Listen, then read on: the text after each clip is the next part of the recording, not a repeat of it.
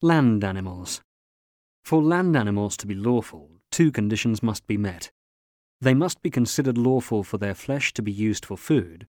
They must be hunted or slaughtered according to Islamic law, Sharia.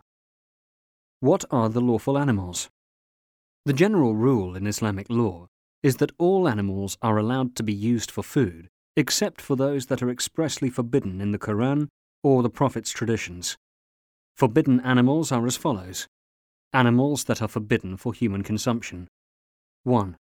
Pigs.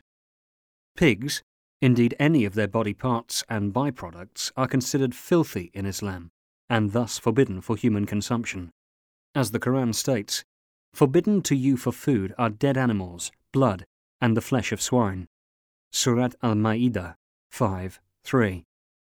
2.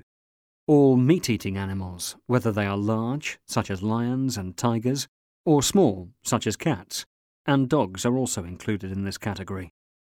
3. All predatory birds, such as falcons and eagles. 4. Insects.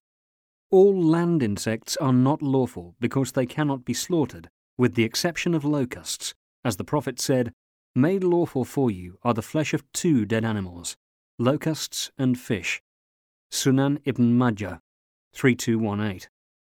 5 snakes, and mice. These are also considered unlawful, and Islam even goes as far as to command us to kill them. The Prophet said, There are five animals for which there is no blame on the one who kills them, even if he is in a state of consecration for the pilgrimage, ihram. Crows, kites, hawk like birds, mice, rats, scorpions, and mad dogs. Sahih al Bukhari 3136 and Sahih Muslim 1198.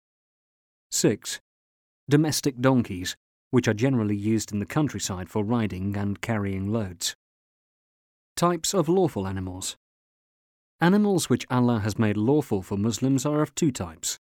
Wild animals, which live in natural conditions, that is, not kept in a house or on a farm, and which tend to run away from humans and cannot be easily caught in order to slaughter them. These can become lawful only by hunting them, according to Islamic guidelines in this respect. Domesticated animals, which can be easily caught.